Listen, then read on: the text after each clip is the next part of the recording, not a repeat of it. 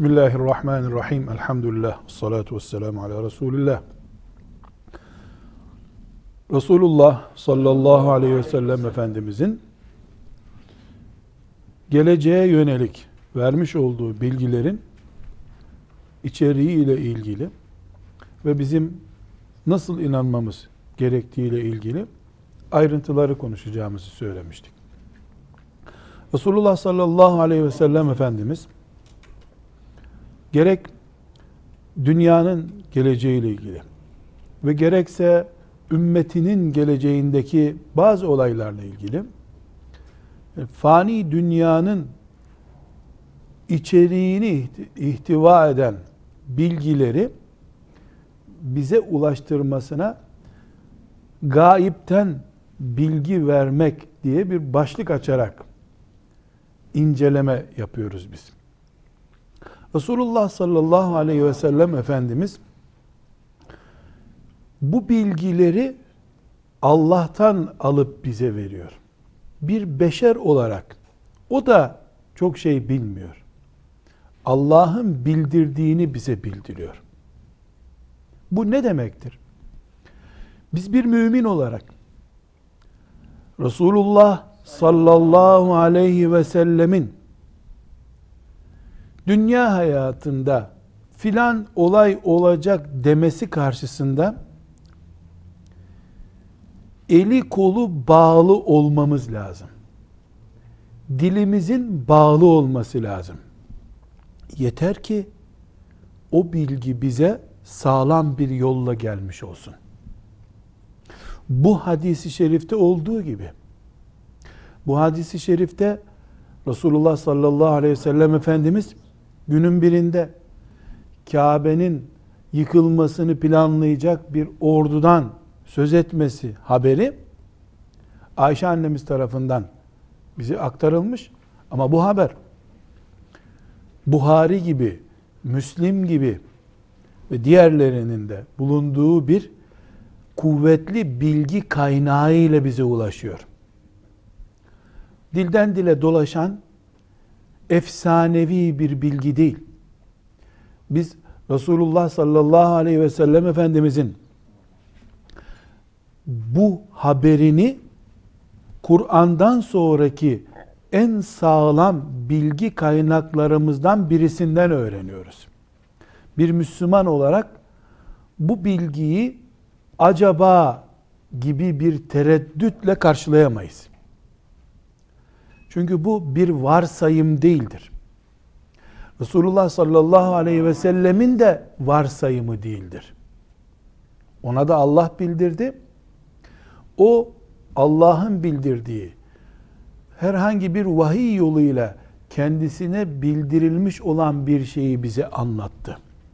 Eğer bu bilgi bize gelirken hadis ilmi ölçülerinde pürüzlü bir yolla gelmemişse, ki buna biz sahih bilgi veya hasen bilgi diyoruz hadis ilmi ölçüleriyle, böyle bir bilgiye karşı biz akli melekemiz de kabul etsin veya etmesin, yani böyle bir şeyin olabileceğini kabul edebilelim veya etmeyelim, susarız, teslim oluruz. Bu mümin olmamızın gereğidir. Biz Peygamber aleyhisselam Efendimiz'den bize gelmiş olan bir bilgiyi tartışma konusu yapamayız. Yapmayız. Çünkü biz onun getirdiği her şeyin hak olduğuna iman ettik. Bu imanımızla ölmemiz gerekir. Buradaki olay çok da zor anlaşılabilecek bir olay değildir. Neden?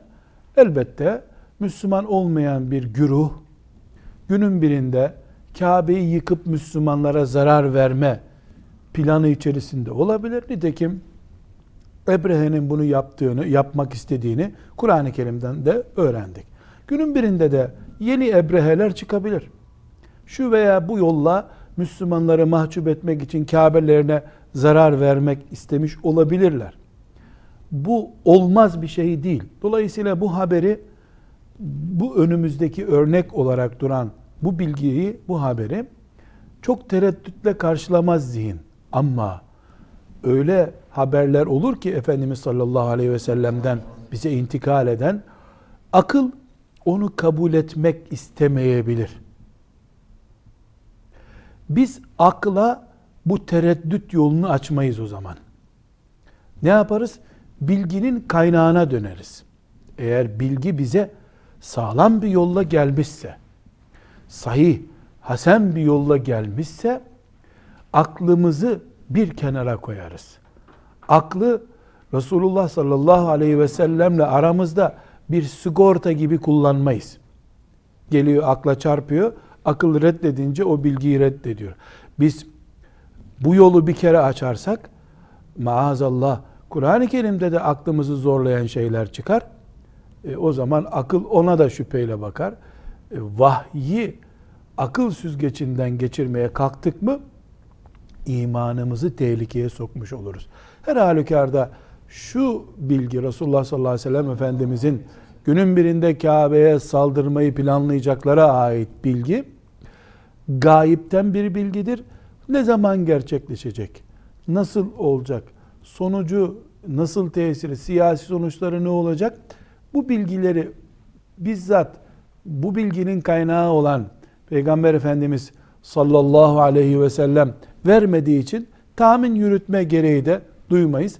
Filan teşebbüs bu mudur? Mesela günün birinde on kişilik, on beş kişilik bir çete böyle yapmak istemiştir. Bu bu mudur? Böyle bir kayıt da koymaya kalkmayız. Dileriz ki Allah-u Teala böyle bir olayın içerisinde bulunmaktan bizi muhafaza buyursun. Önce bunu temenni ederiz. Böyle bir faciayı görmek istemeyiz. Ama sanki görmüş gibi ciddi bir şekilde, sağlam bir şekilde buna inanır. Bundan asla tereddüt etmeyiz. Mümin olmamız bunu gerektiriyor. Hocam bir şey sorabilir miyim? Buyurun. Şimdi bu hadis-i şerifte hocam bir ordunun yola çıktığı ve Kabe'yi yıkmaya geldiği söyleniyor. Allah Resulü bunu bize aktarıyor. Geleceği aktarıyor. Dolayısıyla bunların helak, helak olacağı Peygamber Efendimiz bize bildiriyor.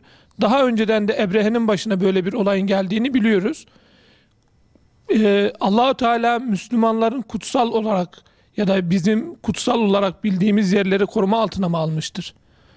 Yani Kabe'nin böyle bir koruması var mıdır Allah-u Teala tarafından? Bu bizim ufkumuzun geniş, açılımlı olduğu bir pozisyonda düşünmemizi gerektiren bir soru oldu. Yani burada biz bu hadis-i şeriften Allah'ın Kâbesini koruma altında tuttuğunu anlıyoruz. Koruma altında, yüzde yüz koruma altında olan Kur'an-ı Kerim'dir. Kur'an'a el uzatılamayacak. Kur'an tahrif edilemeyecek. Ama Kâbe'yi Allah-u Teala kullarından bir kısmını imtihan etmek için korumayabilir de. Kabe yıkılabilir. Nitekim yıkıldığı da olmuştur. Kabe'nin tarihi yıkıldığı da olmuştur. Yüzde yüz koruma altında olan Kur'an-ı Kerim'dir. Bir yolla Allah-u Teala kitabına elde edilmeyecek. Bu Kur'an'la sabit. Bunun dışında Mescid-i Aksa zarar görebilir. Müslümanların filan mübarek saydığı şey zarar görebilir. Hac günün birinde zarar görebilir. Müslümanların mescitleri zarar görebilir. Burada önemli meselemiz şudur. Allahu Teala'nın koruyamamasından dolayı değil bu zarar görme. Korumayı murad etmemesinden dolayıdır. Neden? Çünkü her şeyi Allahu Teala Ebrehe'ye karşı Kabe'yi koruduğu gibi korusa, Müslümanların işine kim cihad edecek?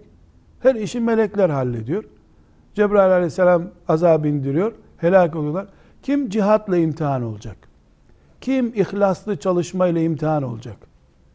Müslümanlar sadece Ramazan'da oruç tutarak mı cennete girecek? Gayretler ne olacak? Kim infak edecek? İnfak vazifesini kim halledecek? Gayretler kimden olacak?